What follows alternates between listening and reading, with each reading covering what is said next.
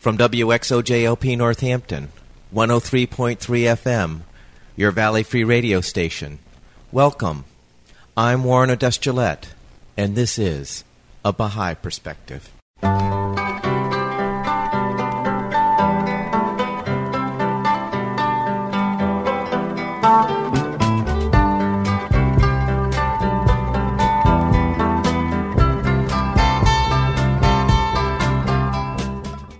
Baha'i Perspective is a radio program of biographical interviews of people who have either chosen the Baha'i faith as a way of life or who have a relationship with the Baha'i faith. If you want information specifically on the Baha'i faith, you're welcome to visit the website www.baha'i.org. That's B-A-H-A-I dot O-R-G. Or you can call the toll-free number 1-800-22-UNITE. Today, I'm playing a telephone interview with Randie Gottlieb. Randie grew up in a culturally Jewish but atheistic family. She describes her miraculous story on how she ended up becoming a Baha'i. She, along with her husband Steve, is the author of the book Once to Every Man and Nation. She's now a diversity trainer. I started the interview by asking Randie where she grew up and what was it like growing up there. I was born in a suburb of Los Angeles, uh, Southern California, in a middle class Jewish neighborhood, and that's where I grew up. I was kind of in an unusual family. Uh, start with my grandparents is where the story begins, and I don't know if you've ever seen Fiddler on the Roof. Well, that is my family's story, and my grandparents came from Eastern Europe, from Russia, Austria, and Poland. All four grandparents came separately to this country when they were 14, 15 years old through Ellis Island. And they were the ones, their villages were basically, they, they were pogroms against the Jewish people. Mm-hmm. And those four were chosen from their families for, to survive, basically. They were given the funds for a boat ticket and ended up alone in a strange country, New York. My grandfather drove a taxi for a while. Um, I actually never knew my dad's grandfather. He died when I was before I was born. My parents actually came out to California when they were young young adults, met and married, and that's where I was born. So my cultural heritage is East European Jewish and Southern California volleyball. and so I, I grew up in a neighborhood of, of like people, um, kind of a middle class neighborhood, and my parents' marriage was not a happy one. Mm-hmm. They were both wonderful people, but maybe not meant to be with each other, and that had a significant impact on how I grew up. Most of what I did growing up was try to escape mm-hmm. and to get out of the house in any way I could. And part of that was reading, which was one one escape. I read constantly. Didn't have many friends because I couldn't invite anyone over to the house. Spent a lot of time writing. I like to write poetry, doing artwork, and I became an athlete because that took me away on weekends as well. I ended up becoming an athlete and an artist in my in a previous chapter of my life. Mm-hmm. What was your sport? I started off as a swimmer when I was a kid and swam competitively for about six years. And my uh, specialty was the IM individual medley, and then and freestyle. Mm-hmm. And then when I got to high school, I ended up on a volleyball team and just absolutely loved it. Quit swimming and became a volleyball player. Well, how did you get into swimming in the first place? That was my mom's idea. the way she says it, in uh, a New York State swim champion, and she wanted her daughter to be a swimmer as well. Did you like it before you found volleyball? You know, it was, as I said, it was kind of an unusual childhood, and so it wasn't a question of whether I liked it. Mm. It was what I had to do, and I did it very well. And I even have a national swimming record, but I think it was broken probably the next day. But when I was old enough to be able to say no, I quit swimming. And then uh, volleyball was my joy. I love volleyball. I love the the team sport of it, the the strategy, the different plays, the diving and rolling on the ground, sweating, jumping. it was very exciting. and swimming was a little bit boring because it's a solitary sport, unless mm-hmm. you're doing a mm-hmm. relay, I guess. But mm-hmm. you swim on your own, and my mind would just wander back to all the books I had read and all the things that I wanted to draw and the poems I wanted to write that would pass the time. But it, it wasn't that exciting. What did you do after high school? As I said, I really enjoyed art and sports, and so I had a PE scholarship to college and started off playing on the college volleyball team, but that wasn't as, as exciting as my club team. I actually ended up on the U.S. women's team for a while and uh, played competitive volleyball and studied art. And my major was wood design. My undergraduate degree is in, I love to tell people, uh, I was is in wood shop. so that's what I did through three years. And then um, my boyfriend at the time, who's now my husband, asked me to marry him, and because of my parents' experience, I had long since decided that marriage was not for me. And so he he kept pressuring me, said I'm the right one, and eventually I would realize that. and so in my third year of college, I dropped out of school and took off for Europe to get away from his his request. I was traveling around and had my rail pass and my youth hostel pass and was gone for several months and really that trip I think really opened my eyes to the fact that the world was a lot different than this little town in Southern California where I had grown up. I met people of different colors, different religious backgrounds, different political persuasions, it was actually quite an eye opener. And when I got to uh, the youth hostel in Amsterdam, I received a postcard from my boyfriend, and it said, I've become a Baha'i. So that's actually where I first heard the word. And I asked the people in the youth hostel uh, where I was staying, What is that? What is Baha'i? And they said, Whoa, those are those people who go around chanting and selling incense in the streets. So I said, "Oh, what what has my what has my boyfriend done?" yeah, and oh, and they shaved their heads too. So that was the end of that. I wrote back and told them I was no longer interested, and I kept traveling around. Do you know the circumstances in which he ran into the Baha'is and became a Baha'i? I do. He was a student at UCLA, and he was walking down Bruin Walk, which is the kind of the main uh, campus walkway there, and there was a Baha'i information table. And he saw a list of Baha'i principles the equality of women and men, the harmony of science and religion, the unity of the human race, and so forth. And he had been studying all kinds of issues ecology, um, population growth, the environment, social issues, social problems, civil rights. Um, I think we're at, we were at the height of the Vietnam War at the time. And uh, he saw that list and said, wow, this is the answer. This, this is the solution to all the problems I've been studying. So he went over to the booth, read some of the pamphlets, the literature that they had, uh, went to um, a Baha'i fireside and informational meeting that night, and the speaker was um, a very well-known Baha'i, uh, Firuz Kazemzadeh. And my husband Steve heard the talk and decided that this was what he believed, and he became a Baha'i right there. I was traveling around, and two marriage proposals later, I decided that I really did love Steve, and I had to come back and see what was happening and, and kind of talk him out of this crazy new religion that he had found. So I came home, and he still had all his hair. He was acting very normally, and he wasn't selling things in the street. So I sat down with him and said, I'm really interested in you, but I'm not interested in religion. I don't believe in God, even though I had been raised in a kind of a secular Jewish home. We never really talked about God. I never went to Hebrew school. Never really learned anything about it. So there was nothing for me to believe in.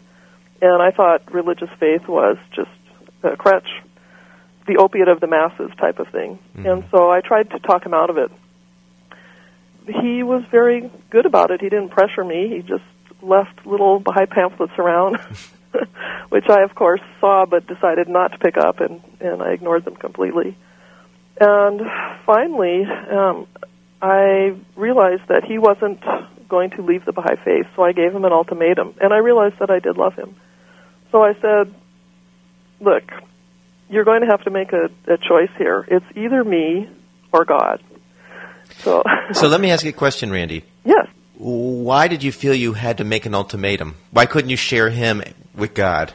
Because before I left for Europe, we had been living together, Mhm. and Baha'is don't do that. ah, yes. All right. And so he, when I came back, he said, I can't continue that relationship at that level.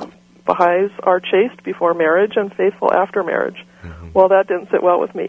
So he had to obviously give up one or the other. So you gave him this ultimatum. I gave him the ultimatum, and he looked right in my eyes and he said, I love you, but I am a Baha'i. that made me very angry, and I was determined then to prove to him that the Baha'i faith was false. And so I spent the next nine months reading some of the Baha'i writings so I could show him all the mistakes and the contradictions. And then, in order to be fair, of course, I had to read my own scriptures, the Hebrew Bible, the Torah, and then, I of course, the New Testament as well, and then the Quran and the Bhagavad Gita. And then I took a class in comparative religions at my university, went to born again Christian retreats with some friends. I don't know if you remember Sun Myung Moon, vegetarians, Jehovah's Witnesses, Mormons, anything that I could find. I, I read, I went to, uh, spoke with people, looked up in the library. After nine months of this, I became very frustrated because I began to see that there was a connection. I read Bill Sears' Thief in the Night, which looks at prophecies and their fulfillment. I went to the library and looked up old microfiche. That's before we had the internet. And everything was fitting. Everything fell into place. All the dates checked. I read old ambassadors' reports and got things translated by friends, and everything fit together. And so I came to the point where intellectually I thought the Baha'i faith must be true. But because of the way I was raised, I, I don't have a spiritual bone in my body, and my heart could just, I could not take that step of faith.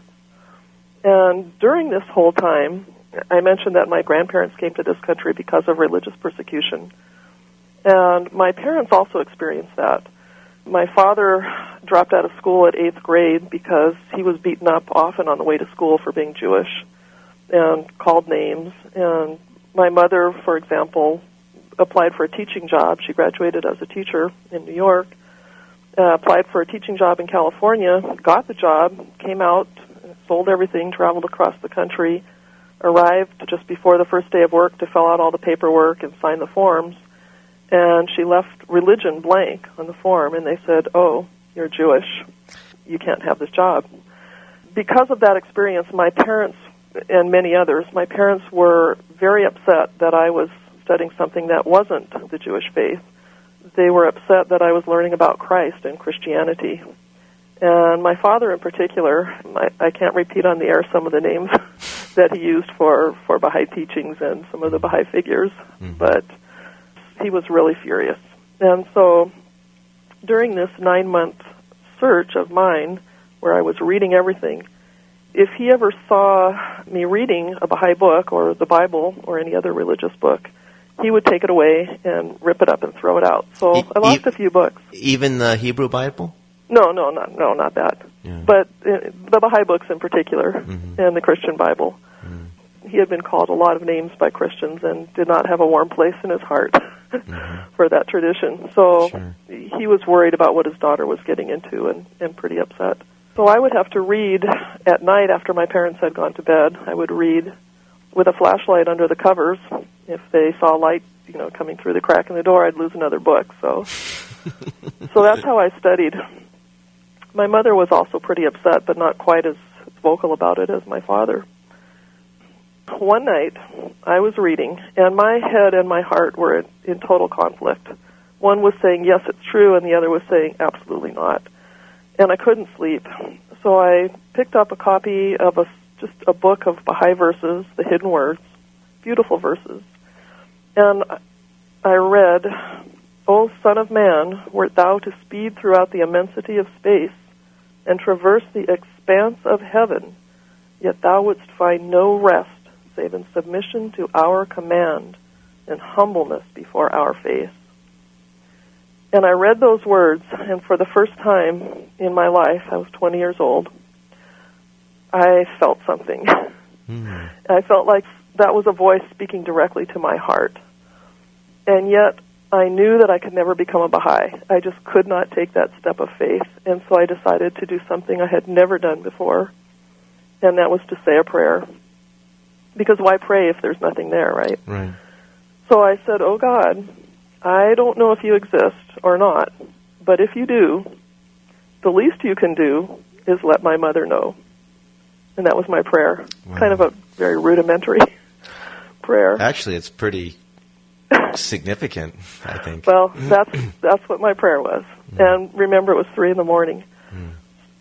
A few seconds later, my mother ran into my room, and she said, "Randie, wake up!" And I said, "Mom, I am up. What are you doing up? it's three in the morning." She said, "I was fast asleep in my room when the whole room filled up with light, and I had just been praying that she would see the light." right. Said, I don't know what you've been studying all these months. I don't know anything about the Baha'i faith. She pointed to her head. She said, I don't know the laws. I don't know the teachings. I don't know anything about the, the central figures or the history. And then she pointed to her heart and she said, But I know that it's true. I said, What? she said, I heard a voice. It said, Don't worry about your daughter. The Baha'i faith is true. So, to me, this was a miracle, but I didn't believe in miracles. Right. And so I was completely freaked out. And my mother went back to bed. I couldn't sleep for the rest of the night. In the morning, she got up, looked through the phone book, found Baha'i, called the number, went over to the fireside that night, introductory meeting, and became a Baha'i right there. So my mother is actually the first Baha'i in our family. And I followed her over in my car and came into the to the living room just as she was signing her name on an enrollment card. My mother's still a Baha'i. She still doesn't really know much about it, and if anyone asks her, she gives them my phone number and says, "Ask my daughter." but she knows that it's true. Well, she had the heart and and not the head, and I was the other way around. Hmm. So I walked into the fireside.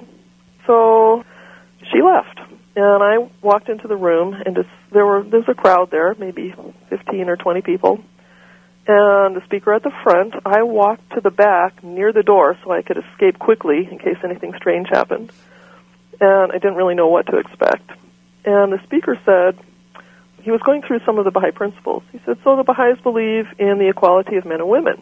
And there was a man sitting just to my right, and he stood up and he said, that's the most ridiculous thing I've ever heard. Everyone knows that men and women will never be equal, and you might as well forget about that. Well, no, the speaker, no, no, what year is this? this was 1971. The speaker addressed some of his concerns and then went on to the next principle and said Baha'is believe in the harmony of science and religion. And the man was shaking his fist and he said, "You will never get the clergy and the scientists to agree on every on anything. This no, no way." And the speaker addressed his concerns and went on. And the whole night was like that, just back and forth. And this one gentleman objected to everything. So I didn't say a word. I'm sitting there listening to this this exchange and thinking, "All right, God, now I think you do exist from what happened last night. I mean, you answered a prayer that was in my heart, and I didn't even say it out loud. Mm. so you must be pretty powerful and pretty all-knowing. So I have a test for you, and, and I know it's supposed to go the other way around, but I said, God, if that man becomes a Baha'i tonight, then you can have me. so I felt pretty safe at that point. And so the speaker had another principle, and the man jumped up, shaking his fist, and he said, "I've had it with you Baha'is. Everything I say, you've you've got an answer for. I can't fight you any longer. I'm going to join you." and so uh, that's the night I became a Baha'i, and I really had no choice. Unbelievable. Yes, but it's true, and I'm still here. And that, and then I put my name on the card, and at that moment of signing my name and saying, "I submit," at that moment, all of my doubts vanished. Everything became clear, and my heart was at peace. Wow. So that's how I became a Baha'i. What a story. Well, it's a, an incredible creator. and I have a very hard head, so to hit, hit hard. so, what were the ramifications of you becoming a Baha'i? My father came over to the fireside in his car right after that. This is all in the same evening. Your All in the mother, and then evening. you, and then your father. Yes, all in the same evening. My father came over and saw me signing my name. My my mom had already left, and I don't think he ever knew that she had become a Baha'i because of their relationship. I don't think she she said anything to him. But he saw me, and he just he he was pretty angry, and so he grabbed me, took me outside, put me in his car, and we had a car at the time, an old Studebaker, where the top went down. So he put the top down and drove me up to Mulholland Drive, which is kind of the lover's lane for the San Fernando Valley there where I grew up, and drove me back and forth. And he said, "Breathe deeply, breathe, breathe, and get it out of your system, whatever drugs they put in you." of course, it didn't work. I'm still a Baha'i. It was very upsetting to him. And then for the next eight years, shortly after that, um, I graduated from college in Los Angeles. And after I became a Baha'i, shortly after that, I married my boyfriend, who's now my husband, and we went back east to grad school. So for the next eight years, we would come home during Christmas and stay with my family and, and visit for a week or so. And every year, I was a, a very new Baha'i, and I apparently hadn't read the passages about not arguing. so, so I would come home and try to argue with my father about why the Baha'i faith was true and why it was the fulfillment of the Jewish faith and why I wasn't giving up my faith, but I was completing it.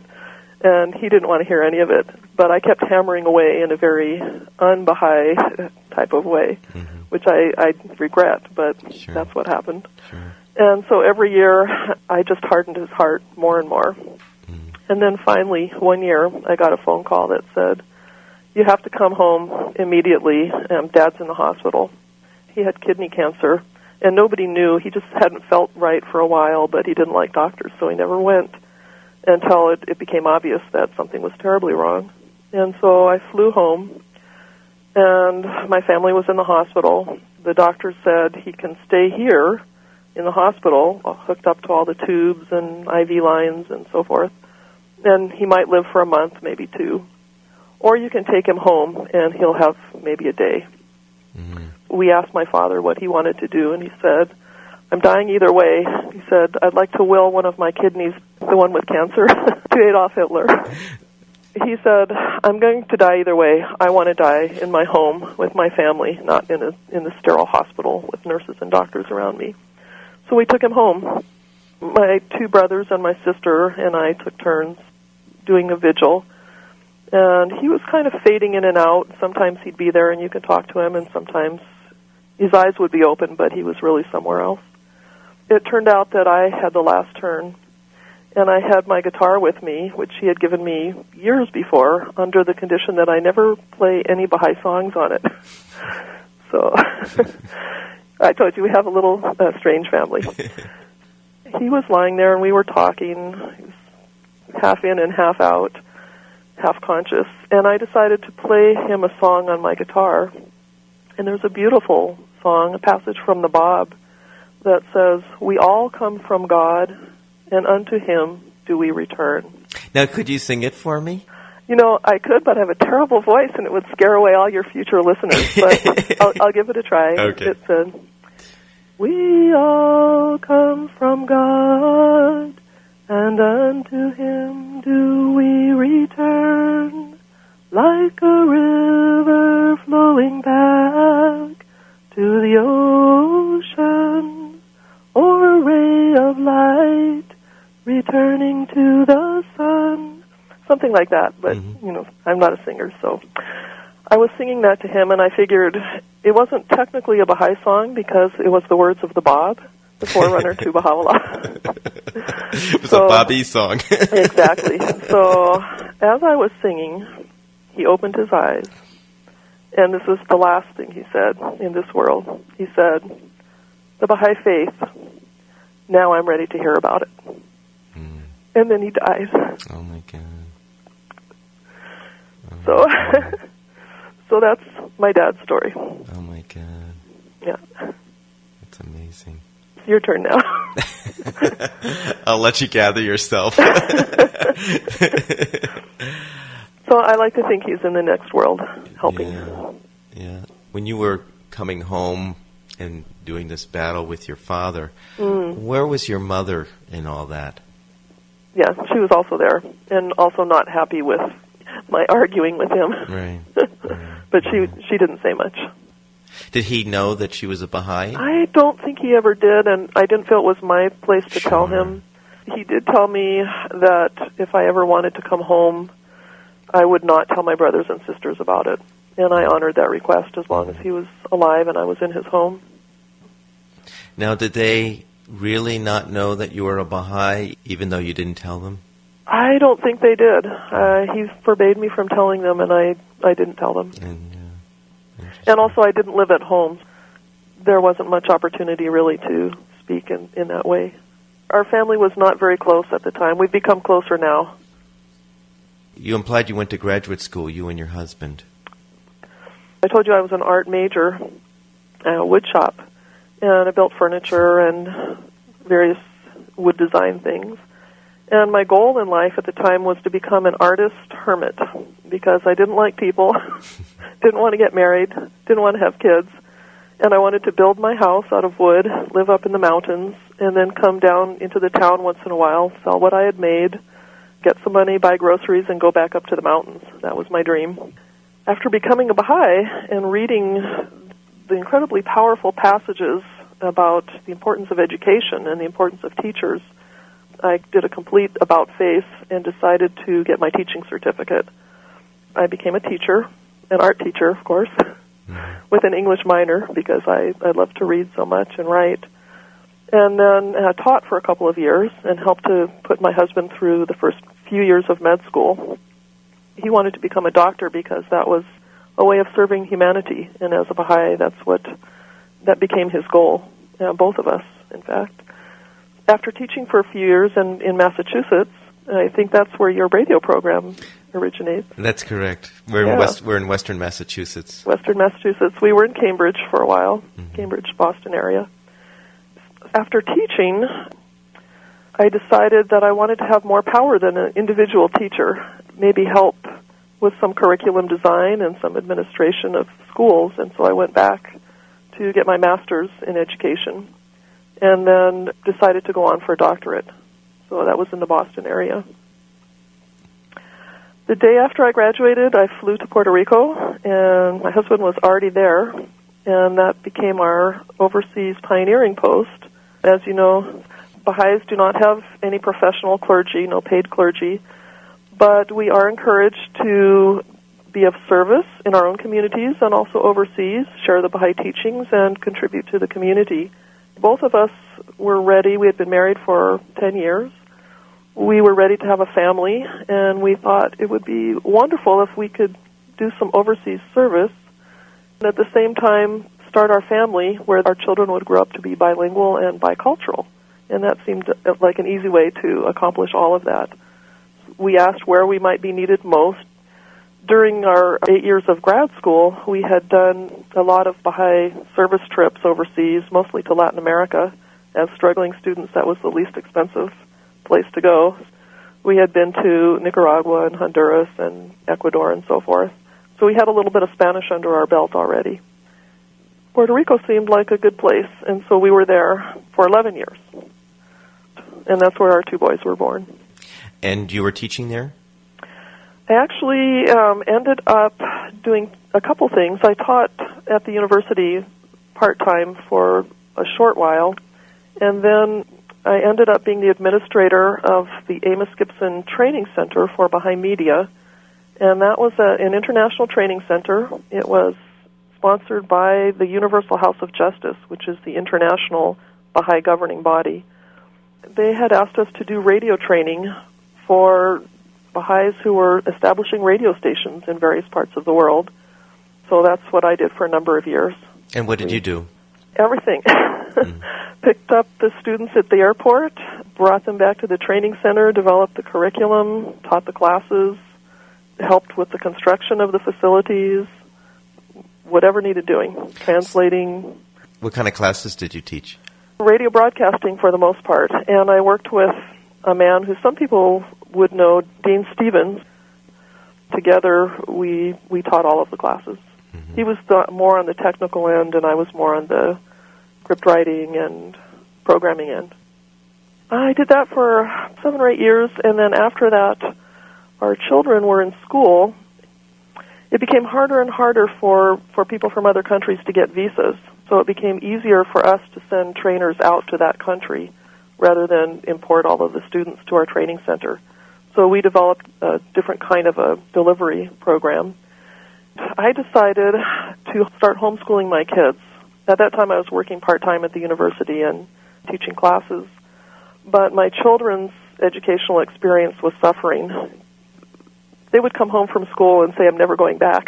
Mm. and they'd have headaches and stomach aches every morning. And so I went to observe in their classroom. And at that time, in, in our very small town, the schools were not as good as I had hoped that they would be. And so we decided that I would homeschool for a while. I started, and the neighbor found out about it and said, Can my kid come too? So we had a couple of kids. And then the Board of Education found out about this. I got a call that said it's illegal to homeschool. Don't you like our school system? What's wrong? What's wrong with it? They said if you want to homeschool, you actually have to get a license from us, and you have to get all the inspections, the health inspections. You have to hire certified teachers. You have to go through all the hoops. And I said, okay. So we established a school. It was a Baha'i-inspired elementary school it was called Escuela de las Naciones, the School of the Nations. Well, that's interesting because there was a School of the Nations in Brazil. Yes, Escola das Nações, and we tried to find out everything we could about their school, and there were actually several Baha'i schools around the world. So we wrote for different ideas. Also, as an educator, and having my husband and I both have did some traveling earlier, and everywhere we went, we looked at schools. We talked to students and teachers, and we did some research on best practices. Everything we could find that students and teachers liked, and parents. Um, everything that seemed to work according to the research and according to practice, we put into our school. and it was a wonderful school. It was a big experiment, and I would say a successful experiment, but it only lasted for one year. Well, how big? How many students did you have? Well, we started off with about 10 students and grew to 15 the, the first semester then halfway through the year, we took on 15 more. And you can imagine who would want to be in a school started by foreigners who have never started a school before in a small town. Only the kids who had dropped out, failed out, or been kicked out of other schools. So we had a, a pretty difficult crowd of 15 students. And then they ended up doing so well in such a short time that their parents pulled their siblings out of the regular schools and the private school down the street and put them in ours. So we ended up with 30 at the end of the first year and 30 more on a waiting list. We we didn't feel we could take in that many more without expanding our space and hiring more teachers and that's kind of hard to do in the middle of the school year. All of those students came out of the school down the street, which happened to be a Catholic school, including all the students on our waiting list for the following year. And when we did an open house in March to advertise for the following September, we did a big blitz. We had things on the radio, on the television, local television station. We had banners strung across the street at the intersection. We paid kids to stand on street corners and hand out flyers. All of our existing parents called all of their friends. The whole town knew about our open house, and lots of calls, lots of interest calls were received. On the day of the open house, not one person showed up. And we thought this was really strange. So we asked our parents if they knew what was going on, and they said, yes, but we didn't want to tell you. The priest who was the head of the Catholic school down the street, and I don't want to say anything bad about priests or the Catholic faith, this was just this one individual. He had a weekly radio program, and he had gotten on the radio that Wednesday night and had said, anyone who sends their child to the school of those devils, and of course everyone knew who the devils were, mm. those children and their parents will go to hell. There was just no no question about it, and it's a very Catholic town. So that was it. We had no no people who were willing to take that risk, except our existing parents, bless their hearts. They tried to counteract that unsuccessfully. And so we saw the writing on the wall and realized with no new students coming in, there's no way to pay the teachers or pay the rent. And we ended up having to close the school. So we had uh, it was a one year very successful experiment. So you did have the students that were there before, but you still couldn't continue the school? Well, we could have continued maybe for a year or two, but eventually those people in first grade go through the school and graduate, and if no new students are coming in, how do you replace them? And the existing parents called us to a meeting and said, We'll loan you the money. We said, That is so sweet of you, but how are we going to pay you back? Mm. and they said, We'll give you the money.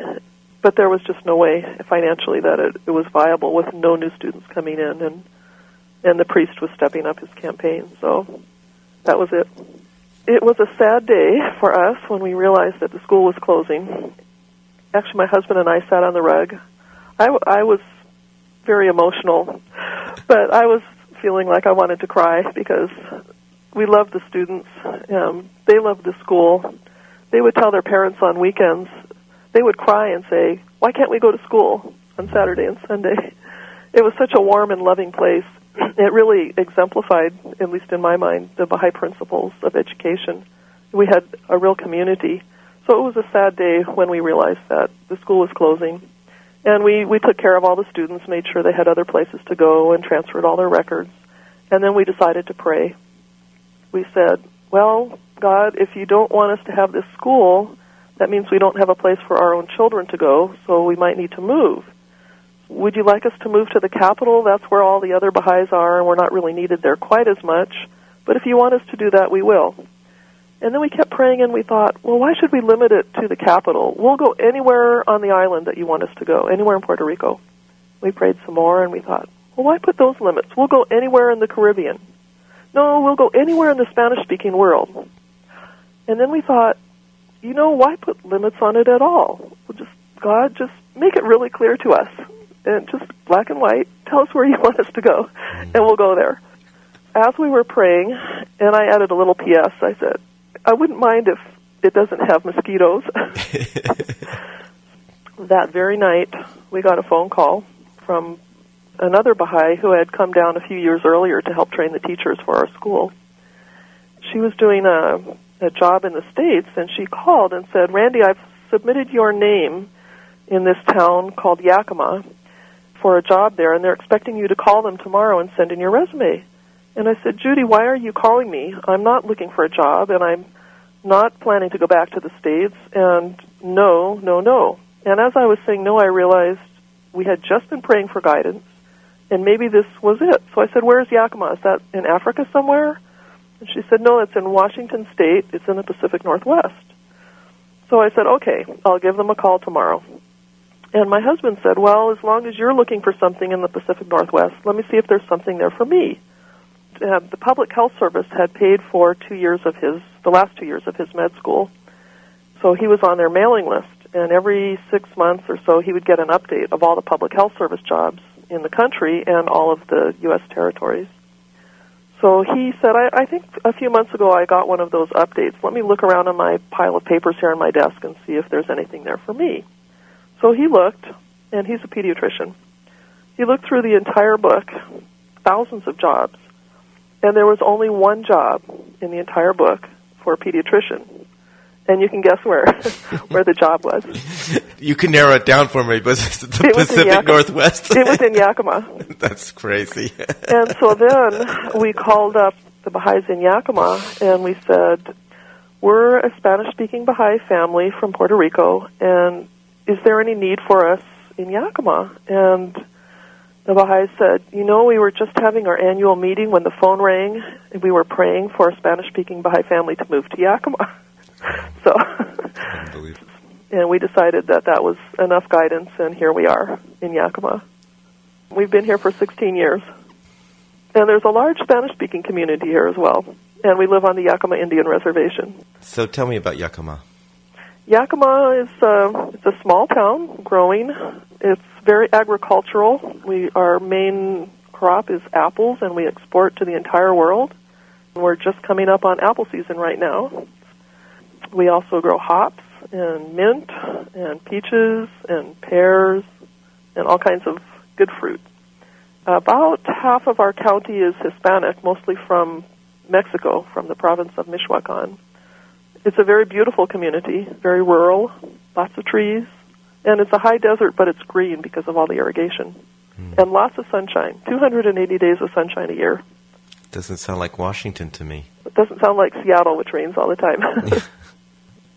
what was it like returning to the States after being away? It was actually a bit of a shock for me. Uh, my husband had it easier. He went straight to work, and, and his patients, he works at the Yakima Farm Workers Clinic. So the patients here are very similar to the patients he had in Puerto Rico. And he's a, a wonderful doctor, and his patients love him. For me, it was a little bit harder, I think, and for my children. My boys were nine and seven when we moved here. They were born and, and raised in Puerto Rico. They had two first languages, Spanish and English. English from the home and then Spanish at school and with all their friends. Puerto Rico was their country. That was their food, their clothing, uh, their language, their flag, their national anthem, their holidays, and their culture. And this was a foreign country to them. I decided to take the first year and stay home with my children before I started looking for work, just to help make that adjustment for our family and get us settled. It was difficult the culture here is a lot more materialistic with a lot less emphasis on on family. It's very individualistic, and not quite as warm and hospitable as the Latino culture. And that was a shock for my boys. They didn't know anything else but. And then for me, I remember sitting in the supermarket the first time I went shopping here, and I was on the bread aisle. And in Puerto Rico, there were two kinds of bread. This was before we had all the supermarkets and fast food there there was pan de ajo and pan de agua, bread with water and bread with a little garlic or something. I was sitting in the bread aisle in the supermarket, and there were at least a hundred kinds of bread. You know, there was wheat bread and rye bread and whole grain and nine grain and uh, pumpernickel and you know white with sesames and white with this and just on and on. And I was paralyzed for a moment just with all of the choices and thinking how simple life was one moment and how complicated it was the next, and just feeling overwhelmed. It took me a while. Unfortunately, I feel comfortable now. right. But it, it took about two years before I made that adjustment. And my kids, it was actually a bit harder for them too. They went back to English speaking schools? That was the only choice. I had actually looked for schools that taught Spanish or at least had a bilingual program. At that time, there were none. Because they came from us, my husband and I, from East European stock, they're white, fair skinned, brown haired. They look like us on the outside. And on the inside, they were Puerto Rican. There's a lot of prejudice in our small town because of the large immigrant population from Puerto Rico, which came up throughout the years to pick crops and then eventually stayed and are now residents here, there's a lot of prejudice between the white community and the Hispanic or Latino community. And so my kids got caught in the middle of that.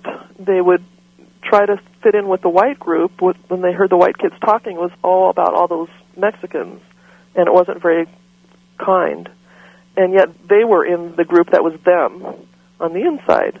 Then they'd try to fit with the with the Mexican or the Hispanic group, but they didn't look like them, so they couldn't fit and so they really had no center and no no place to belong. So they had a pretty difficult time growing up in in this area. Mm-hmm. Now they've come back to who they are, and when they introduce themselves, my youngest, for example, says, "Hi, I'm I'm Jonathan, and I'm from Puerto Rico. Where are you from?"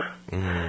But it took one day for them to come home from school, the first day of school here, and they both said, "Mom, if you tell anyone where we're born, we'll, we'll disown you, but actually it was a little mm-hmm. stronger than that. And if you speak Spanish in front of us, or if anyone speaks Spanish in front of us, we're going to pretend that we don't understand. So it was it was pretty difficult for them for a long time. But I think what kept them going and what kept me going was the recognition that we are one human race and that there is no us or them, it's all us. And knowing that in our hearts and hoping and praying and trying to be an example of that for other people, realizing that as time goes on, other people will recognize that as well and recognize that the human race is one family. There's a small African American community, there's a small Filipino community here, there's a small Native American community, and there's a larger white and a larger Latino community, but those different groups don't mix. They're fairly separate. In fact, that's what I do. When I moved to Yakima, I said, what can I do about this? I wanted to work part-time in, in my profession and then part-time and then be a full-time mom.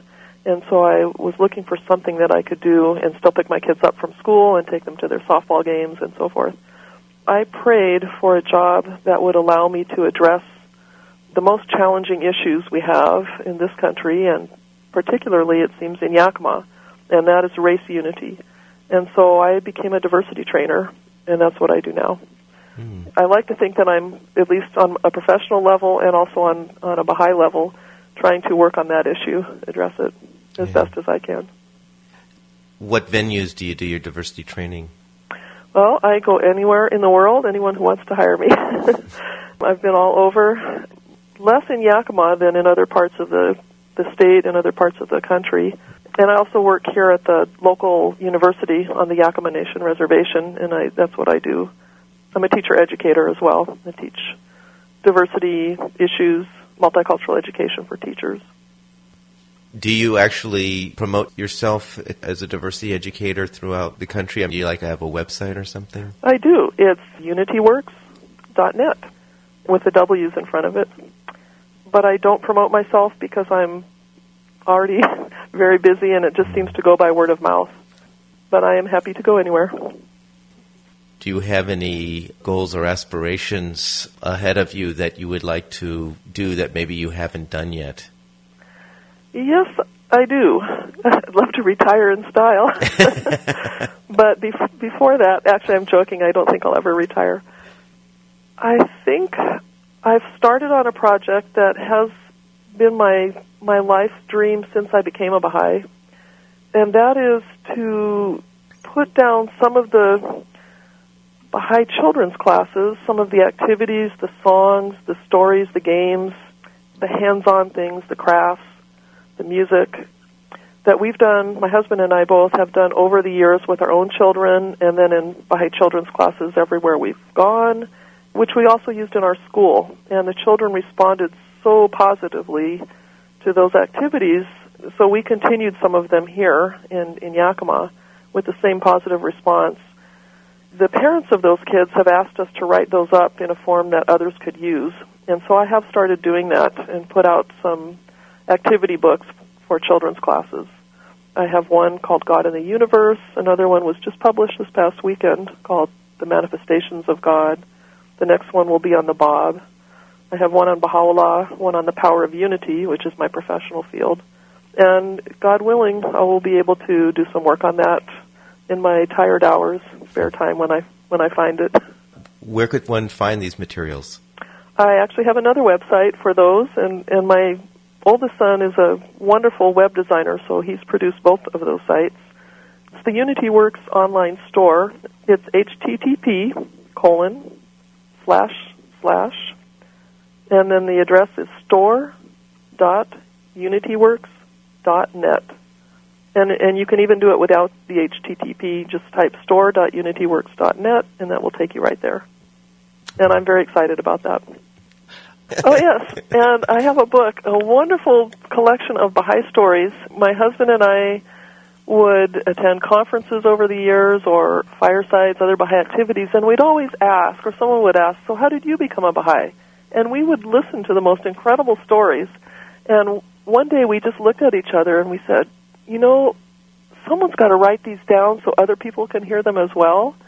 And we said, well, we can do that. And so we started collecting them, recording them, asking people to write in with their stories, and it's just a wonderful collection. The book is called Once to Every Man and Nation.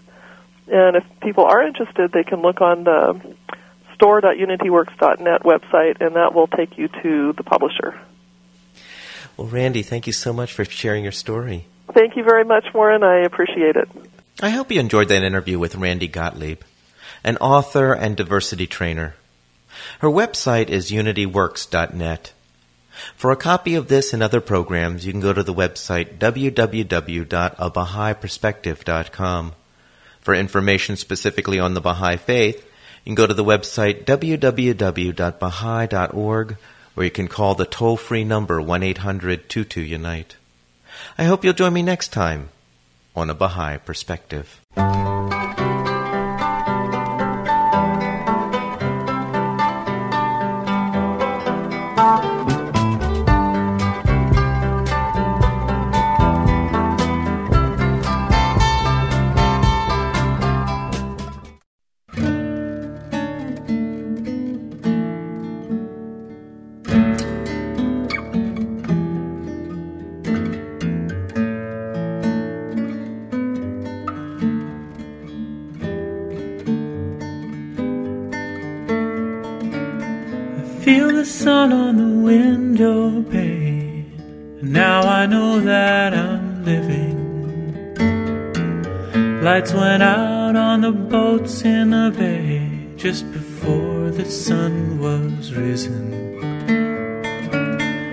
Friday morning has come again, and oh, what a gift I've been given. All my time is my own today. And what else could I have chosen but to give it to you? Cause I can't give away what isn't mine. And all that I have is my life and my time.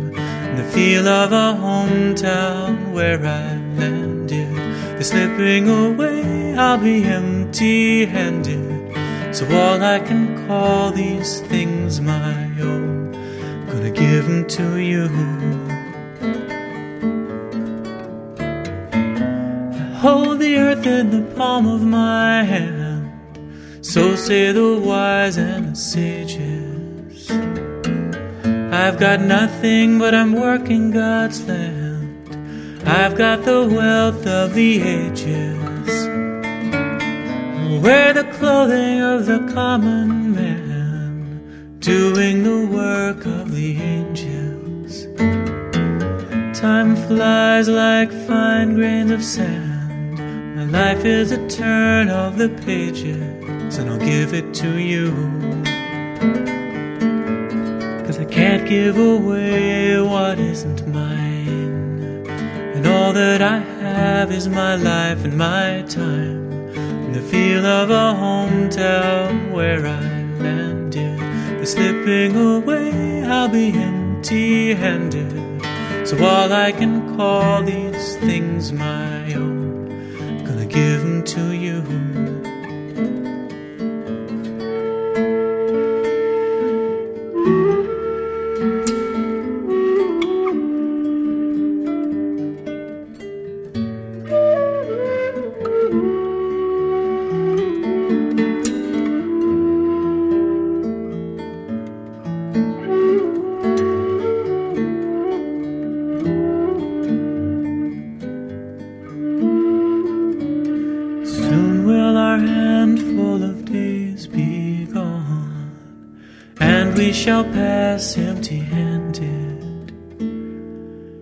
Into the hollow that is dark for those who speak no more.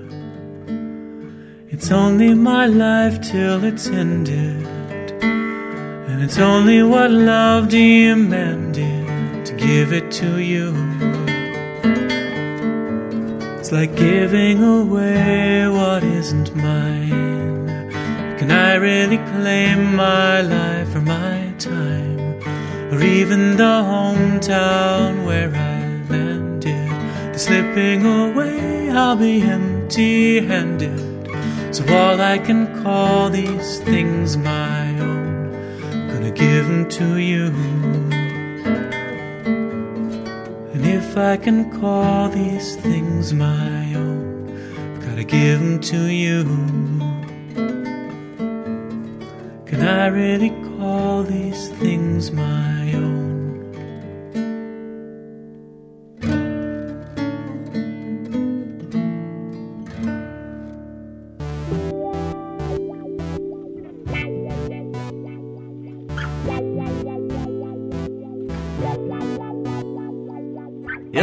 not famous, think that no one will blame us. Letting injustice go on as it does. But the starving don't care about the price of your haircut. Any true kindness will do. Because Bono can't change the world anymore.